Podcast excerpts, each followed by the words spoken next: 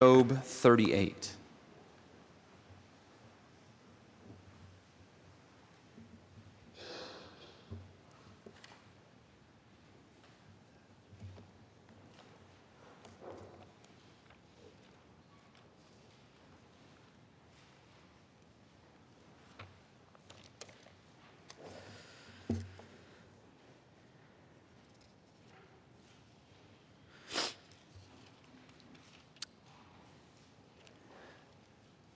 We read that all things have been created by the Son and for the Son, by Christ. And thus uh, we go to when the Lord answers Job in Job 38, remembering that the actions which are described here are things um, which were done through the Son, the Son of God. And we also pay attention to verse 7 when it says, The sons of God shouted for joy at the creation of the world. And uh, those sons of God, of course, we think then also of the angels who sing for joy at the incarnation. But give your attention to God's holy word, Job 38, verses 1 through 18. Then the Lord answered Job out of the whirlwind and said, Who is this that darkens counsel by words without knowledge? Dress for action like a man. I will question you, and you make it known to me. Where were you when I laid the foundation of the earth? Tell me if you have understanding. Who determined its measurements? Surely you know. Or who stretched the line upon it? On what were its bases sunk? Or who laid its cornerstone? When the morning stars sang together and all the sons of God shouted for joy? Or who shut in the sea with doors when it burst out from the womb? When I made clouds its garment and thick darkness its swaddling band, and prescribed limits for it, and set bars and doors, and said, Thus far shall you come, and no farther, and here shall your proud waves be stayed. Have you commanded the morning since your days began? And caused the dawn to know its place, that it might take hold of the skirts of the earth, and the wicked be shaken out of it? It is changed like clay under the seal, and its features stand out like a garment. From the wicked their light is withheld, and their uplifted arm is broken. Have you entered into the springs of the sea, or walked in the recesses of the deep? Have the gates of death been revealed to you, or have you seen the gates of deep darkness? Have you comprehended the expanse of the earth? Declare if you know all this. Amen. May God add his blessing to the reading of his word and then go to the Gospel of Luke, chapter 2.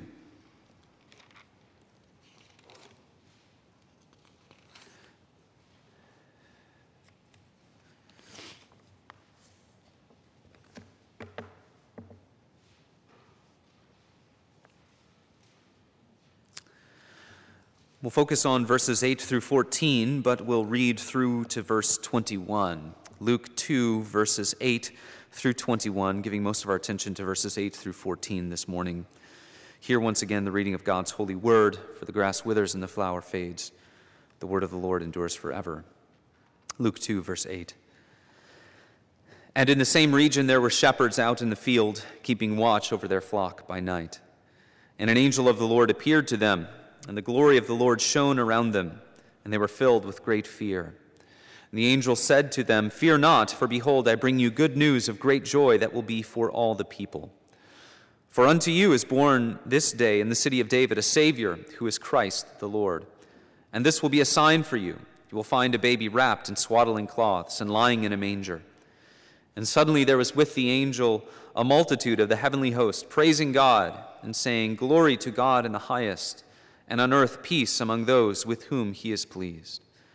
When the angels went away from them into heaven, the shepherds said to one another, Let us go over to Bethlehem and see this thing that has happened, which the Lord has made known to us. And they went with haste and found Mary and Joseph and the baby lying in a manger. And when they saw it, they made known the saying that had been told them concerning this child. And all who heard it wondered at what the shepherds told them. But Mary treasured up all these things, pondering them in her heart. And the shepherds returned, glorifying and praising God for all they had heard and seen, as it had been told them. And at the end of eight days, when he was circumcised, he was called Jesus, the name given by the, given by the angel before he was conceived in the womb. This is the word of the Lord.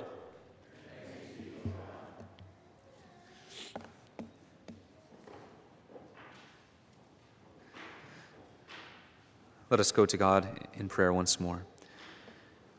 Heavenly Father, then open up our minds and our ears to your word. Build us up through it that we may live for you and for your glory. Bind our hearts together in love as well, and humble us as we stand before your eternal word and truth. We thank you for sending Jesus Christ to live and die for us, and for sending the Spirit when he ascended on high. We ask, O triune God, that you would be honored in this place. In Christ's name, amen. Beloved people of God, let's consider these things together for a few moments this morning. The angels shouted for joy at creation, and then they sing for joy at the incarnation. This may have been partially, at least, because they were able to witness creation, as we see there in Job chapter 38. So they have the, the great advantage of seeing that contrast when they, when they glimpse the humility of the incarnation of the Lord Jesus Christ. This might be something akin to like watching a, a, a powerful king of a, of a, great and glorious kingdom leave his palace and, and really actually leave his life behind, but move to the, the, the poorest district of his kingdom, live with them and like them in order to try to develop the, the, the, economy, the local economy of that district. That kind of humility, but of course, even much beyond that, much greater than that, is what you see at the incarnation. And the angels had a glimpse of that, for they were the ones who shouted for joy when God hung the world on nothing and laid its foundations. So they say, Glory to God in the highest at the incarnation. We have an advantage as well, though. It's not the same. We weren't there when God laid the, the cornerstone of the earth, uh, but we know something that the angels do not know intimately. We, there's something that the angels witness and see, but they don't know it the way that we do, and that's redemption. The forgiveness of sins, understanding and knowing something of the, the condemnation in which we were outside of Christ, and the, the, the glory, the blessedness that comes to us in Jesus Christ. These are important things that we need to work at grasping and understanding even more. To truly work at grasping these things takes effort. Now, we have to consider the glory and the beauty of Christ. We have to consider our brokenness and, and our sinful condition. And that's not something that our, our overly therapeutic culture would embrace to spend time thinking about the sinfulness of our condition, to, to spend time seeking God's uh, blessing and grace so that we would understand something more of our condemnation in sin. That's something that our, our culture would mostly be uh, allergic to. Nor is it easy in our culture and in our time to, to take time to think about these things amidst our constant distractions, especially in this time of the year. There's so much that's going on. And so oftentimes spiritual uh, contemplation and meditation takes a back seat in the busiest times of, of the year. But if we take the time and, and, and give the effort towards these things, to understand the depths of, of redemption and to grow in our gratitude and thankfulness for it, with God's gracious help, we will say, like the angels, Glory to God in the highest. Glory to God in the highest. Let's consider these things together. The first movement for our consideration today is a stunning reality. A stunning reality, by which we mean something that's real, something that really happened in time and in space. The incarnation is a stunning reality. This is a, a beautiful passage that we read. Most of us have most of that passage memorized, Luke 2, especially 8 through 14, that, uh, that passage that Linus recites in A Charlie Brown Christmas. Most of us probably know the, the King James language to it best. We know it. It's beautiful, isn't it? But yet it's concise. It has a, a, conspicuous absence of details. It's, it's like the best four ounce steak that you ever had. Right? Every, every bite is absolutely glorious, but when you finish it, you're, you're certain that you could easily have a, another one. It's something like that. It's savory, and yet we feel that there are uh, curiosities we have that we wish could be answered. The facts of the incarnation are announced, but then the scriptures, as Alfred Edersheim says, draw a veil around the mystery of the incarnation of Christ. And, and this reminds us why we have the gospel accounts. We, we don't have the gospel accounts so that we can have a biography of Jesus that answers all of our curiosities about him. We don't have, and this is part of our Reformed tradition, we don't have descriptions of what he looked like so that we can uh, go down rabbit holes and try to, to satisfy all of our human and oftentimes sinful curiosities. The Gospels were written so that we may believe that Jesus is the Christ, and that by believing we might have life in his name. The end of the Gospel of John. Uh, tells us why at least that gospel was written, and we see those characteristics in all of the other ones. These are written so that you may believe in Jesus and trust in him and accept what his work means for sinners. And seeing it this way and considering it, it, it, that's a very fitting thing, isn't it, for the incarnation? When you think about the glory of the Son of God and the way that the Gospels understate the, the magnitude of what's going on in the incarnation, even when you think about Jesus interacting with other people who are, who are sinners, who are sinful, oftentimes the Gospels have to understate that. And so the account of his birth is fitting in that sense, that it's, it's understated uh, relative to his natural glory. But one of the things about the, the accounts of the Gospels, and certainly the account, the account in the Gospel of Luke, is that it's a strong tip of the cap to the truthfulness of all that we read here. It approves the, uh, these accounts to be true. Consider messianic expectations at the time of Christ's birth. If uh, Jewish people were to get together and, and were to form a legend around the birth of the Messiah, it would not have read like how Jesus is born. The parents of the Messiah being forced into this kind of situation where uh, they're, they're put outside and uh, in the presence of, of, of animals in order to have the birth finally take place, a cave, a manger, being forced into this kind of situation. Alfred Edersheim, again, in his classic, The Life and Times of Jesus the Messiah, he says that tradition, traditions and legends tend to have two common features. And the first is this that the hero of the story is surrounded with a halo of glory. Everything about the story kind of props up who he is. And secondly, details. Uh, uh, immense details are supplied in order to satisfy human curiosity. And in both of these things, the story of Jesus departs from that markedly, doesn't it? We don't have those kinds of details. And it's not a halo of glory placed around these, uh, uh the circumstances of Jesus' birth. So, does that mean that it's false? No. It actually shows that it is true. For what story that would have been crafted by the human mind would have been like this.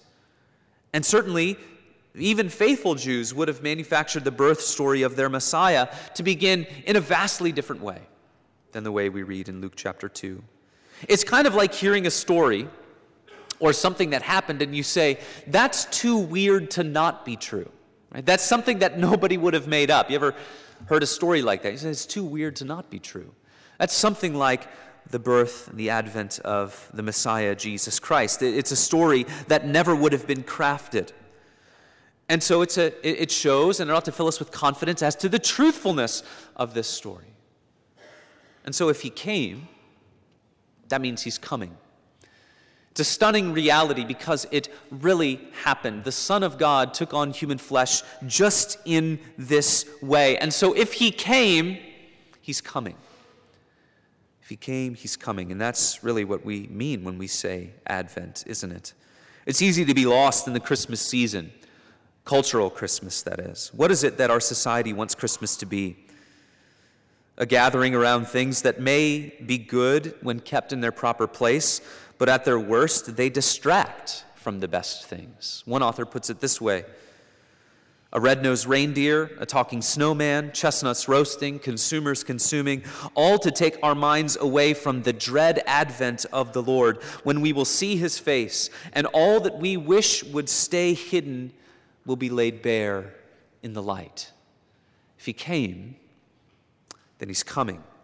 And so, what do we need to be at this time of the year? We remind ourselves to be ready and waiting for the king to come. Rather than being lost in distraction, we, remind ourselves that yes, it's a stunning reality that Jesus came. And that ought to remind us to keep our lamps filled, our wicks trimmed, our, girds, uh, our, our loins girded up, and ready for the advent of our King. Read the parable of the virgins in Matthew chapter 25. Five virgins take a flask of oil for their lamps. The other five do not. They are not ready, and thus they are shut out when the bridegroom comes. A passage that I think is, is so poignant that Jesus says in Mark 13 concerning that second advent of our King, it says this Concerning that day or that hour, no one knows, not even the angels in heaven, nor the Son, but only the Father. Be on guard, keep awake, for you do not know when the time will come. It is like a man going on a journey when he leaves home and puts his servants in charge, each with his work, and commands the doorkeeper to stay awake. Therefore, stay awake, for you do not know when the master of the house will come, in the evening or at midnight, or when the rooster crows, or in the morning, lest he come suddenly and find you asleep. And what I say to you, I say to all stay awake. Stay spiritually alert, faithful and trusting in Christ, not being lulled to sleep spiritually. We make ourselves ready. We make ourselves ready through the grace of God and through the gospel, giving ourselves to all of these things, to His word, that He would build us up so that we would be ready for our King to come. And we make ourselves ready through the redemption story, don't we? And so that's the second movement this morning stunning redemption, stunning reality, stunning redemption.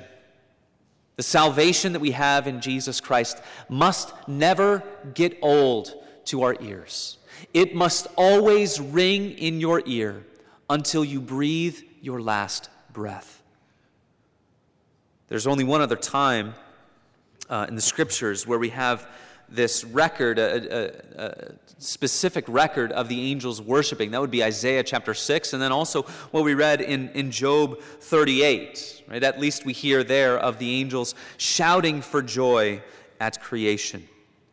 Thomas Brooks says this The one who crowned the heavens with stars was himself crowned with thorns. Of course, in the incarnation story, what are we working to understand and to grasp?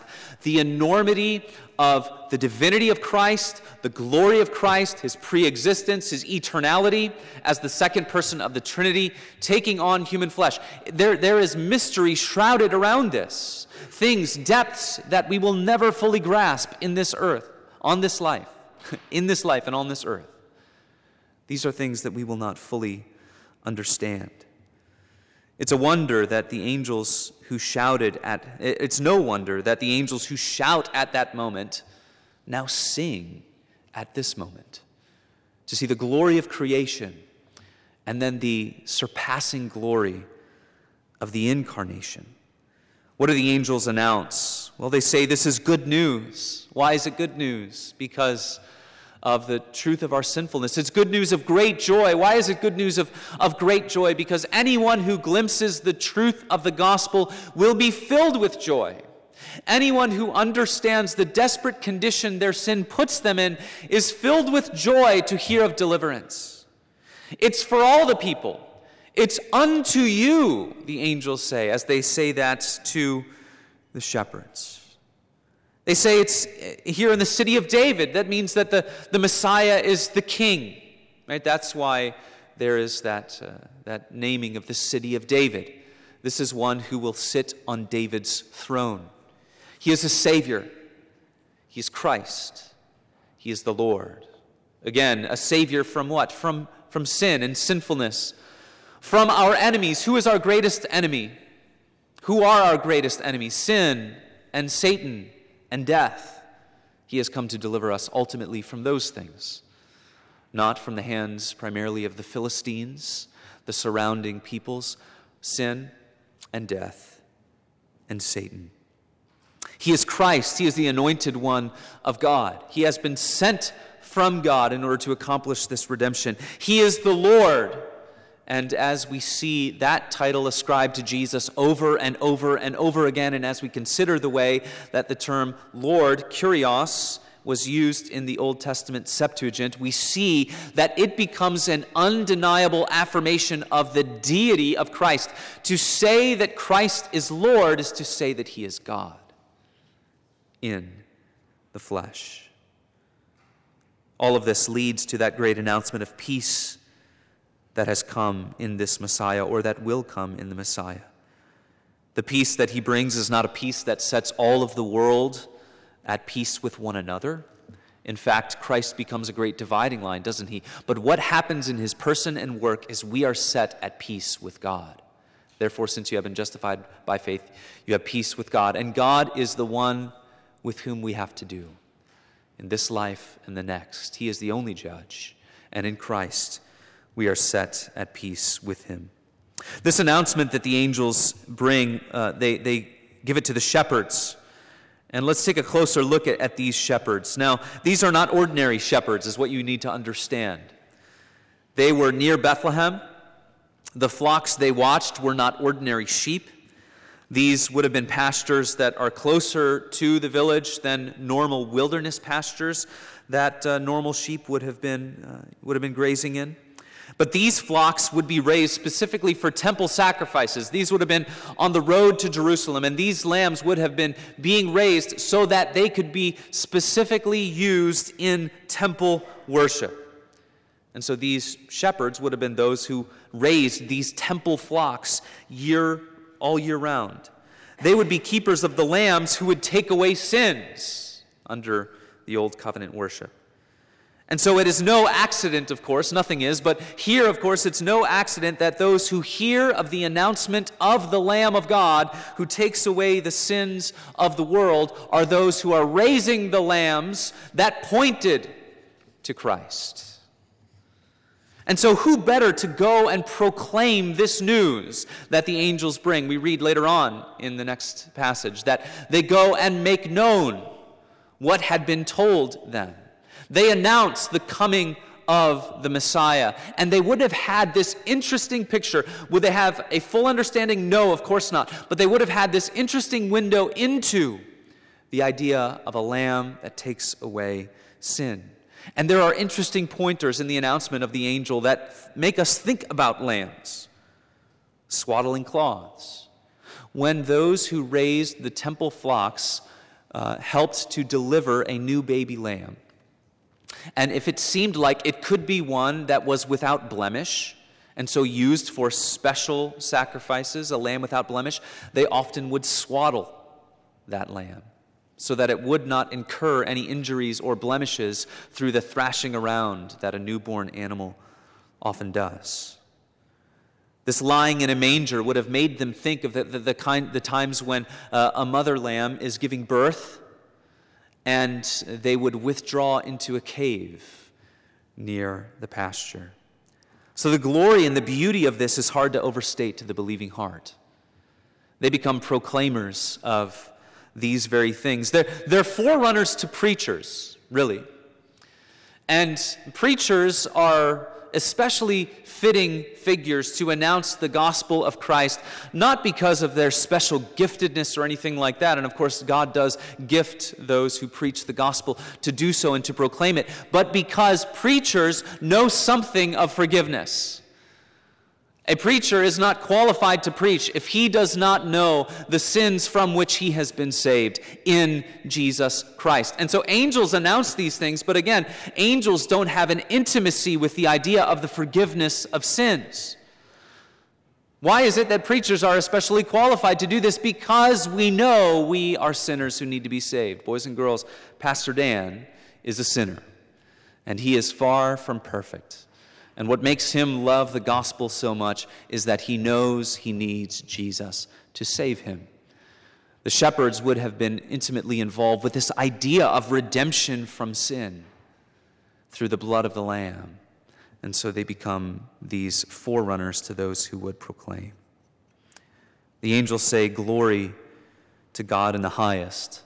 And if we are growing in our love for Jesus, we too will say it. So, why do we say it? And why should we want to say glory to God in the highest? Well, we do for, for three reasons, really for, God, for the goodness of God, for the wisdom of God, and for the power of God. The goodness of God, the wisdom of God, the power of God. First, the goodness of God. As we have been saying, redemption outstrips the glory of creation. It's one thing that God spoke the world into existence out of nothing. It's another thing that He takes rebellious sinners running from Him and plucks them up by His grace and causes them uh, to be His sons and daughters. God does not just restore us to fellowship with Him, He gives us life abundant, He gives us life eternal. The Son of Heaven came to earth so that the sons of earth might be welcome in heaven. The Son of Heaven came to earth so that the sons of earth might be welcome in heaven. And this produces for us, when we see the goodness of God and forgiveness, it produces in us a gospel humility and confidence. What do I mean by that? When we start to glimpse something of what it means that God has forgiven us of our sins and caused us to be declared righteous in Jesus Christ, what we realize is that we are unworthy of the air that we breathe. In and of ourselves, we can claim nothing. We're unworthy of the very air that we breathe, and yet we are filled with confidence that in faith we can claim the highest blessings of God's grace. All that He promises to give to us in Christ, we confidently lay hold of that and believe that we will uh, come to share in those blessings, not because of ourselves, because God has said it to us. There is nothing that is spiritually pious about constantly saying we will not, uh, we, we, we, will be unworthy of receiving those things that come to us in Christ and making it, uh, causing us to despair about those things. Of course, we don't deserve them in ourselves, but we confidently lay hold of what God gives to us in Jesus Christ. That is understanding the gospel. See, boys and girls, when you hear talk of, of Santa Claus and being on the, the naughty and the nice list and all of those things, it's a stark contrast from grace. Because in grace, we understand that we don't deserve anything. We're never on the nice list in and of ourselves. But grace causes us to stand before God and be declared forgiven and righteous. So we praise God for his goodness. We praise God for his wisdom. And what we mean by that this morning, or what I want us to think about that this morning, is that the gospel comes to our hearts and our minds, and it causes us to be so floored by the grace of God that we joyfully and gladly give Him all that we are and all that we have. John Newton says this The knowledge of God's mercy, when revealed to the sinner's heart, subdues his enmity and constrains him to throw down his arms and to make an unreserved submission and surrender of himself. It forms him to a temper of love and disposes him to cheerful obedience. God gives himself to us so that we might rightly give ourselves to him. God gives himself to us so that we might rightly give ourselves to him. We understand we need to be cleansed. We understand we need to be renewed but then cleansed and renewed because we are floored by the grace of God, we joyfully surrender all that we have and all that we are. So we praise Him for His goodness, His wisdom, and lastly, His power. We praise Him because of His power. For here we think of the, the, the power, the sovereignty that it took to lead all of human history to Jesus Christ and bring everything together. Acts 4 talks about this. Truly, in this city, they were gathered together against your holy servant Jesus, uh, whom you anointed both Herod and Pontius Pilate, along with the Gentiles and the peoples of Israel, to do whatever your hand and your plan had predestined to take place. God knew what he was doing in sending the Son. And all of those things were never in doubt. It never was going to overcome the sovereignty and the power of God. So that leads us to our final consideration a stunning rule and reign. Stunning reality, stunning redemption, stunning rule and reign. Return, just as we close, to the wonder of the shepherds, the wonder of the shepherds as they, they approach the manger. We can only imagine what might have filled their minds and hearts. What were they thinking? We can only imagine. But one thing that they knew for sure was that this baby had an importance which could not be overstated. they had just seen the host of heaven announce his birth. And so one author so beautifully puts it uh, when he says this It all seemed so strange that on such a slender thread as the feeble throb of an infant life, the salvation of the world should hang. No special watch over its safety, no better shelter provided it than a stable, no other cradle than a manger. If you or I were tasked with protecting the Christ child, keeping watch over him, think of the measures that we would take if we understood the magnitude of this salvation. Think of what a, a new mother does in bringing a, a, newborn baby out of the hospital. And oftentimes uh, they will sit in the back seat with the baby on the ride home. That can oftentimes be a nervy ride home for any of you parents who have, who have driven home from the hospital. I remember one time uh, we were in a, a, doctor's office, and there was a mom who had been a mom for about three or four weeks, and she still was doing the, the, the back seat ride along as uh, she and her husband got in the car pulling away from the office. I thought that was, that was precious. But think about the, the precautions we would take. The Christ child. And here the shepherds approach the manger, and they think, the salvation of the world is dependent upon this baby? This baby whose importance could not be overstated, announced by the host of heaven, lying in a manger. But his lot would never, was never in doubt. He would go to the cross 33 years later. He would defeat sin and death. He would be raised to heaven to reign there as he is doing now. It reminds us of the power of God to create, to sustain, to direct, and to save. If God has the power to bring Christ from the stable to his right hand in glory. Has he not the power to save you and bring you home to himself? Oftentimes, throughout the history of the church, the church has seemed to be surviving on a slender thread. It has gone throughout the world with nothing but a message to declare, nothing but a gospel to proclaim, yet God has sustained her. The same could often be said for you or for me. Many times our survival as Christians has possibly uh, teetered dangerously. And yet here we are. Think of your own life and times that you were filled with doubts, times that your life was in crisis. Yet here we are. The God of the manger is our God in Jesus Christ. It reminds me of Psalm 127 Unless the Lord builds the house, those who build it labor in vain. Unless the Lord watches over the city, the watchman stays awake in vain. It is in vain that you rise up early and go late to rest, eating the bread of anxious toil, for he gives to his beloved sleep. If God governs all the universe, can't he bring you home to himself? Can't he forgive your sin? Can't he bring you to eternal blessedness? Of course he can. The story of Jesus is a stunning reality. It really happened. The king has come, he's coming. It's a stunning redemption when you uh, start to grasp the depth of your sin and the wideness of God's grace. And it reminds us of the stunning rule and reign, the power and the sovereignty of God to save the world on such a slender thread and to sustain all of us by his grace. Let's pray. Father, we are thankful. We praise you for uh, these wonderful reminders. Cause us to stand in grace to give you all of the glory, to thank you and praise you for it. We thank you uh, for Christ, for the life he lived, the death he died for us. And we ask, O oh Father, that you will cause all of these things uh, to be driven home into our hearts by your grace. In Christ's name we pray. Amen. And we stand together now and sing